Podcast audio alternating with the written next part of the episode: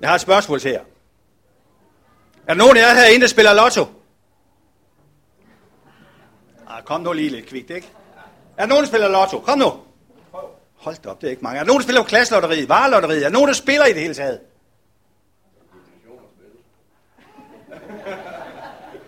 Hold da op. Det vil sige, at der er ikke nogen af jer, der har vundet en stor gevinst. Der var en nede i hjørnet. Var det en stor gevinst? Det er flot. Det er flot.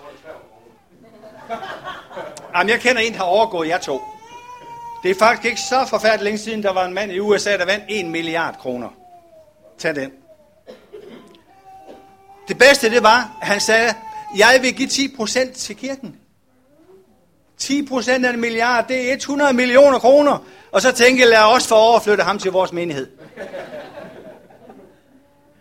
Det kunne faktisk være rigtig hyggeligt. Der kunne ske rigtig mange spændende ting. Se, her i livet er der nogle mennesker, som bliver tilsmilet af det, vi kalder for lykken ved at vinde i nogle gevinster. Men der er mange, mange, mange flere, der spiller og spiller og spiller, og det eneste, de vinder, det er erfaring. Min personlige erfaring er, at jeg har vundet 33 kroner, så den stak du. Når det gælder lotterigevinster, så er det et godt billede på, hvordan vi mennesker bliver tildelt verdens goder. Det gælder om at være på det rette sted, på det rette tidspunkt, og så en god portion held. Hvis man opfylder de betingelser, så har man gevinstlykken i anførselstegn med sig. Jeg synes, det er en uretfærdig måde at fordele goderne på. Og specielt til dig, der måske sidder og kan føle dig lidt uheldig. Nu er der ikke så mange spillefugle herinde, men du kan føle dig uheldig på mange andre områder. Så vil jeg godt sige til dig, at Gud på ingen måde bruger lottometoden. Gud har en ægte gevinst til alle. Gud spiller ikke lotto. Han er ikke tilfældighedernes Gud. For Gud er du ikke en tilfældighed. Julia Hope Bak Svendsen er ikke nogen tilfældighed. Både du og Julia er villet af Gud. Hverken du eller Julia er et uheld eller en fejl. Og det vil jeg godt have, at du virkelig tykker på. Fordi der er mange mennesker, der kan opleve, at de er kommet til ved en fejltagelse. Det kan godt være, at dine forældre ikke har planlagt dig. Ja, det kan godt være. Men Gud siger, at jeg har planlagt dig til mindste detaljer. Og det interessante er, at Gud var overhovedet ikke overrasket, da du kom til verden. Han stod faktisk og ventede på det. Eller i hvert fald ventede på det. Lang tid før du var undfanget i din mors liv, der havde Gud dig for øje. Kong David, en gammel konge i det gamle testamente, han siger det på den her måde. Jeg har haft fat i den før, for det er netop det skrift, som Julia fik med fra Afrika. Det var dig, der dannede mine nyrer, siger David om Gud. Du flettede mig sammen i mors liv. Jeg takker dig, fordi jeg er underfuld skabt. Underfuld er dine gerninger. Jeg ved det fuldt ud. Mine knogler var ikke skjult for dig. Da jeg blev formet i det skjulte, blev vævet i jordens dyb. Da jeg endnu var foster, havde du mig for øje. Alle dage, du skrev i din bog, de var formet før en eneste en af dem var kommet. Jeg synes, det er ret flot sagt af David. Og det er ret flot, synes jeg, at Julie fik den her lille hilsen med fra Afrika. Det var Gud, der tænkte på hende først, ikke hendes biologiske forældre. Det er hverken et tilfælde eller en tilfældighed, et held eller et uheld, en ulykke eller en fejl, at du lige nu sidder her, hvor du sidder, og trækker vejret stille og roligt. Du er i live, fordi Gud ønsker dig. Du er i live, fordi Gud, fordi Gud vil dig. Uanset omstændigheden omkring din fødsel, hvor du blev født, din etniske baggrund, din nationalitet, eller hvem dine forældre er, så var Gud med på, at du skulle fødes.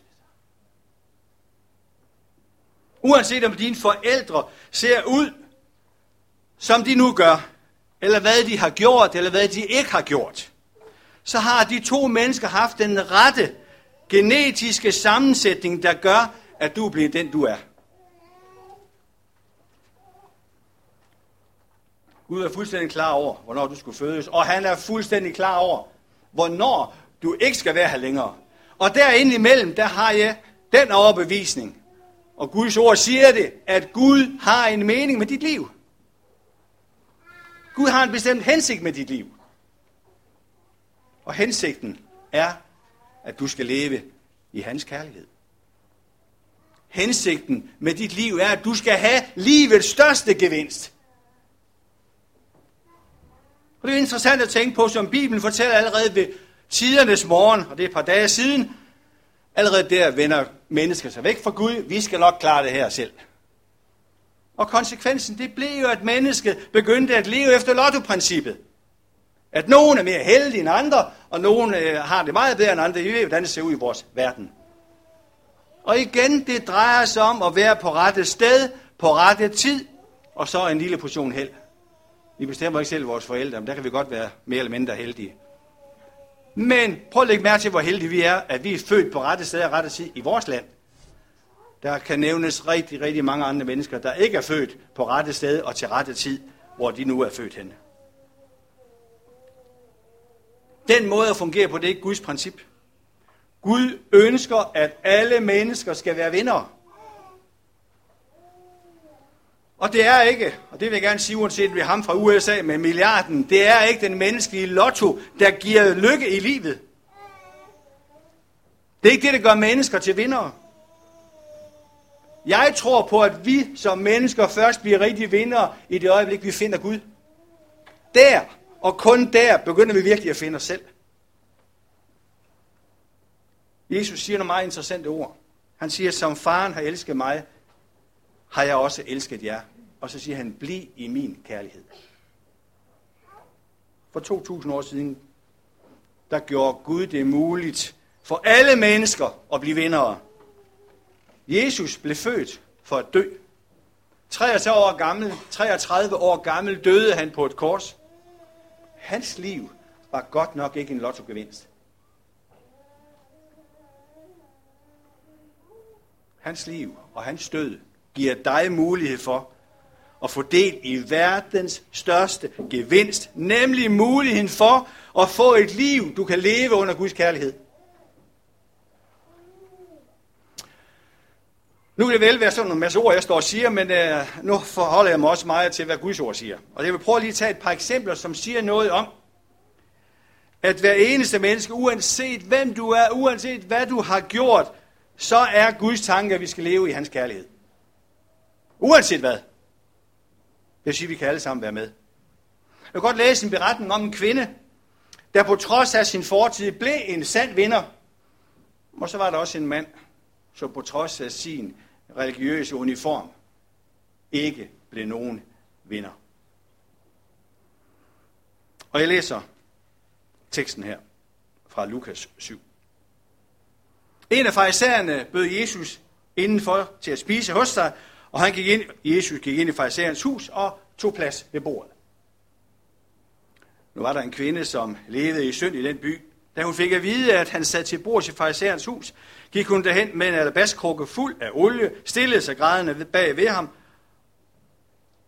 bag ved hans fødder og begyndte at væde hans fødder med sine tårer og tørre dem med sit hår. Og hun kyssede hans fødder og salvede dem med olie. Da farisæerne, som havde indbudt ham, så det, tænkte han ved sig selv, hvis den mand var profet, så ville han vide, hvad der var for en slags kvinde, der rører ved ham, at det er en, der lever i synd. Jesus sagde til ham, Simon, jeg har noget at sige til dig. Han svarede, sig det, mester. En pengeudlåner havde to skyldnere. Den ene skyldte 500 denar, og den anden 50 denar. Da de ikke havde noget at betale med, eftergav han dem begge deres gæld. Hvem af dem vil så elske ham mest, var spørgsmålet. Og Simon svarede, den han eftergav mest, ved jeg tro. Ah, du har ret, sagde Jesus til ham. Og så vendte Jesus sig mod kvinden, og så sagde han til Simon, ser du denne kvinde? Jeg kom ind i dit hus, du gav mig ikke vand til mine fødder. Men hun har været mine fødder med tårer, tørret det med sit hår. Du gav mig ikke noget kys. Men hun blev ved med at kysse mine fødder, siden jeg kom herind. Du salve ikke mit hoved med salve, men hun har salvet mine fødder med olie. Derfor siger jeg dig, hendes mange sønner er tilgivet, siden hun har elsket meget. Den, der kun får lidt tilgivet, elsker kun lidt. Og han sagde til hende, dine sønner er tilgivet. Og så begyndte de andre, der sad ved bordet, at tænke ved sig selv, hvem er han, der, der tilgiver sønder? Men sagde til kvinden, din tro har frelst dig, gå bort. og lev i fred. Lidt lang tekst, men det har en masse godt stof i sig. Jeg vil gerne sige det igen. Jesus ønsker, at alle, uanset hvem de er, uanset hvad de har gjort, han ønsker, at alle skal være vindere. Jeg vil håbe, jeg siger det klart og tydeligt. Jesus siger et sted i åbenbaringsbog, se, jeg står ved døren og banker på. Og nogen, der åbner døren, så går jeg ind til ham for at holde måltid med ham, for at være sammen med ham, for at have fællesskab sammen med ham. Der er ingen med tryk på ingen, som Jesus ikke ønsker at have fællesskab med. Der er gevinst til alle, hvad det angår. Når man læser sådan en tekst, så er det mange gange vigtigt at vide, hvad er det lige, der foregår, hvordan var forholdene der, hvordan var kulturen. Så kan det godt være en, lille, en god idé lige at vide, hvad var kulturen i Israel på det her tidspunkt, når nu man var vært, man skulle have gæster. Der var nogle ting, som helt normalt blev udført af verden, når han tog imod sine gæster. Ikke helt på samme måde, som I blev modtaget her af Nils og øh, Eva, men øh, nu kan I høre, hvordan de blev modtaget dengang. Det første verden gjorde, det at lægge hånden på gæsten, der kom, og så fik gæsten et fredskys. Var der nogen af jer, der fik et fredskys, da I kom ind? Det tror jeg ikke. Men det gjorde man dengang. Næsten. At vi bruger jo at give krammer i vores lille verden her. Det næste, der blev gjort, det var at blive hældt kølig vand ned over fødderne på gæsten, der kom. De snavsede de ophovne fødder, hvis de havde gået langt, og det var en rigtig god idé lige før middagen. Jeg ved ikke, om I kan forestille jer fødder, der er gået langt, øh, han halssure, sandaler, og så sidder man derinde. Så det var en rigtig god idé at hælde lidt vand på. Og det sidste, der blev gjort, det var, at der blev brændt røgelse, eller der blev givet en dråbe rosenolie på gæsten. I den her beretning, der blev Jesus hverken mødt med et fredskys, ikke noget med køligt vand over fødderne, og der var ingen dråber af olie, rosenolie på ham. Jeg vil sige, Simon var direkte ugæstfri over for Jesus. Der var ikke meget gevinst ved at komme ind i Simons hus. Jeg ved ikke, hvordan Jesus havde det, men jeg ville have følt mig rigtig meget ved siden af. Alle de andre gæster, der var blevet frisket op til, de skulle have deres middag. De var blevet renvasket i den ene ende, og så er det drysset godt med olie i den anden ende, og så har de fået et fredskys på kinden. Men selvom Jesus kom ind i et gæstfri eller et ugæstfri hjem, så forlod han ikke selskabet. Han blev der. Han havde ikke fokus på sig selv. Han havde fokus på alle andre. Midt under middagen, under festen, så kom der endnu en gæst. En gæst, som heller ikke var velkommen. Endnu en, der ikke havde fået del i verdens lottogevinster. Der kom en kvinde ind. Hun havde aldrig nogensinde vundet noget som helst anden ugunst. Da hun kom ind, der kan jeg forestille mig, jeg ved det selvfølgelig ikke, men jeg kunne forestille mig, der er nogen, der fik sådan røde ører. Nogen, der måske kendte sin uge fra byens natteliv. Hun var jo prostitueret. Så står du jo der. Vi ved ikke, hvad der er sket. Alle havde rettet blikket mod kvinden. Måske var der også et par stykker af gæster, der havde mest lyst til at stikke ud af bagdøren i konfrontation med den her kvinde, der kom ind. Det er ikke til at vide, hvad der foregik. Men der var en, der ikke stak ud af baggrunden, heller ikke havde lyst til det. Det var Jesus. Han var altid reddet til at være, da der er nogen har brug for ham, uanset hvem det er. Spørgsmålet var nu, hvad ville den her kvinde? Hvad havde hun lige gang i? Det, der var interessant, det var, at kvinden havde mødt Jesus tidligere. Hun havde oplevet noget af det samme, som Bibelen omtaler, hvad der skete pinsedag. Det brændte i hendes hjerte, da hun mødte Jesus. Der opstod en længsel i hende, efter at få mere opleve og komme nærmere og høre mere om ham. Aldrig før havde hun oplevet sådan en kærlighed. Aldrig før havde hun mødt sådan en forståelse. Aldrig før havde hun oplevet en sådan respekt for hende som kvinde. Hendes hjerte bankede af længsel efter at komme nærmere Jesus. Hun havde oplevet, at der var en, der elskede hende på trods af.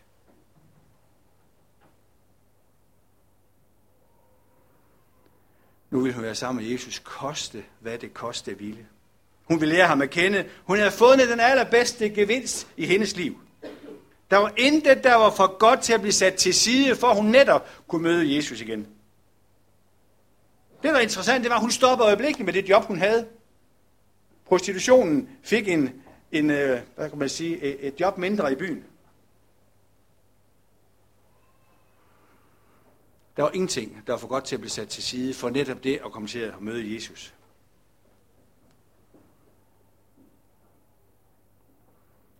Tænk sig, hun stoppede med et job, som så mange mennesker overhovedet ikke havde respekt for. Men som så mange mænd udnyttede.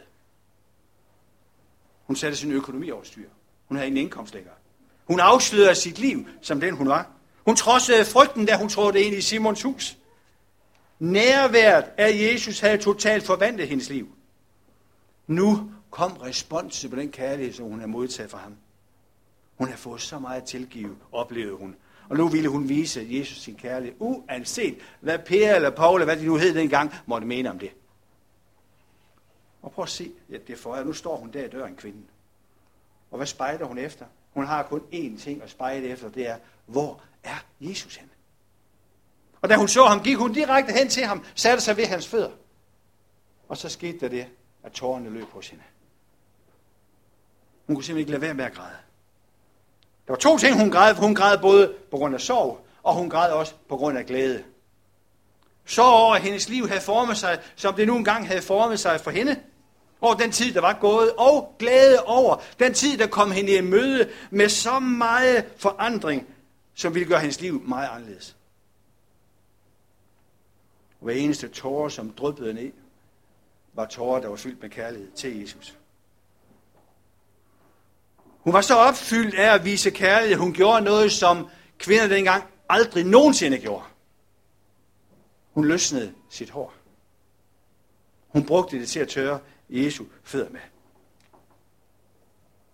Det var simpelthen bare total ydmygelse og pinligt for kvinden. Men hun ydmygede sig totalt, fordi hun var så fyldt med kærlighed til Jesus. Hun tog overhovedet ikke hensyn til, hvad de alle de andre de mente om hende. Det var ligegyldigt. Hun tog ikke hensyn til konsekvenserne af at bryde datidens normer og traditioner. Hun havde det fuldstændig, som Paulus fortæller det i det nye testamente. Hun regnede alt andet for tab i forhold til det at kende Kristus. Til sidst så tog hun den meget, meget dyre olie og hældte den ud over Jesu fødder. Der var intet, der var for godt til ham. Det kostede kvinden alt. Og så sidder de der, de her mennesker, alle de her gæster, sammen med Simon. Og sidder og venter på, nu må han da snart reagere, ham Jesus. Der måtte jo komme en eller anden effekt på det her. Han kunne vel ikke acceptere den kvinde. Der er en del mænd til stede her. Nu kan I så prøve at forestille jer, at I var henne ved en eller anden religiøs øh, mand her i byen. Det kunne være, ikke her i byen, men her i området. Det kunne være biskoppen. Hans Henrik Arndt, eller hvad nu hedder, Henrik Arndt. Og så sidder I der, og så dukker der lige pludselig en prostitueret op fra Haderslev. Øh, der er jo ikke nogen af os, der kender hende, det er klart. Hun kommer ind, sætter sig ved dine fødder og begynder at... Og, og, ja, det er som kvinden gør her. Måske ville du som mand opleve det pinligt. Fordi vi ved godt, hvad vil de andre tænke. Hmm, gav vidst, hvor han kender hende fra. Den vil være der lynhurtigt. Der vil komme meget snak i gang. Men det, der er interessant for Jesus, det er aldrig pinligt for ham. Uanset hvem han er sammen med. Det bliver aldrig nogensinde pinligt for ham. Han siger for alle, her er lotto gevinstprincippet fuldstændig kostet af vejen. Hvis vi kigger nærmere ind i selskabet her, så er der en, som ikke havde det specielt godt. En, der var ille til mode. Simon, farisæeren, han havde det lidt ubehageligt i sit religiøse hylster. Og Jesus, han var egentlig godt klar over, hvordan Simon havde det. Han havde for længe observeret, at Simon var godt og grundigt i gang med at polere sin glorie. Men pussemidlet til at polere glorie slap hurtigt op, da Jesus begyndte at stille nærgående spørgsmål til Simon. Simon, jeg har lige noget, jeg kunne tænke mig at spørge dig om. Jamen, sig det bare. Kom, bare. Kom med det. der var en, der penge ud gang. Han havde to, der skyldte ham penge. Den ene 500.000 for eksempel, og den anden 500 kroner. Simon, hvem tror du kom til at elske ham mest? Og det kunne Simon jo godt se, det var selvfølgelig ham, der skyldte mest. Men Simon fattede ikke en meter omkring sit eget liv. Han oplevede ikke, jeg er jo fariser, jeg, min glorie, den er der jo. Jeg har ikke noget, jeg skal tilgives for. Han har ikke for overhovedet et sekund opleve, at han også havde brug for tilgivelse over hans liv. Han gemte sig ind bag ved sin flotte religiøse facade. Han oplevede ikke noget, der gjorde, at han skulle elske. Den prostituerede kvinde derimod, hun havde indset, at hun havde brug for tilgivelse. Derfor elskede hun meget, uanset hvad det måtte koste hende. Og derfor blev hun en ægte vinder. Vi har mødt i den her tekst en mand, som jeg ser det, ikke blev en ægte vinder. Og vi har mødt en kvinde, som jeg ser det, blev en ægte vinder. Der havde det en kvinde, som havde ligesom Paulus, der, der så alt muligt andet som tab i forhold til det at kende netop Jesus. Jeg vil sige om ham, tømmeren fra Nazareth, Jesus Kristus, der er ingen, der er for langt ude til, at han kan nå ind. Aldrig. Jeg vil sige en anden ting om ham, det er, at han er til for alle. Han er ikke kun til for de få. Relationen til Gud er ikke et lottospil eller et andet spil.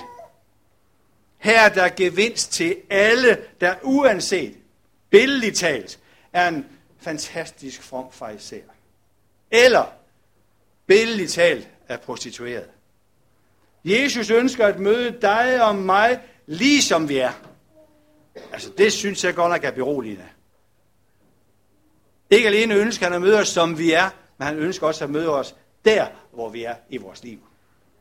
Jeg vil rigtig gerne ønske, at alle vil tage det med sig, at der er ikke nogen betingelser. Man kan komme til Gud, ligesom man er.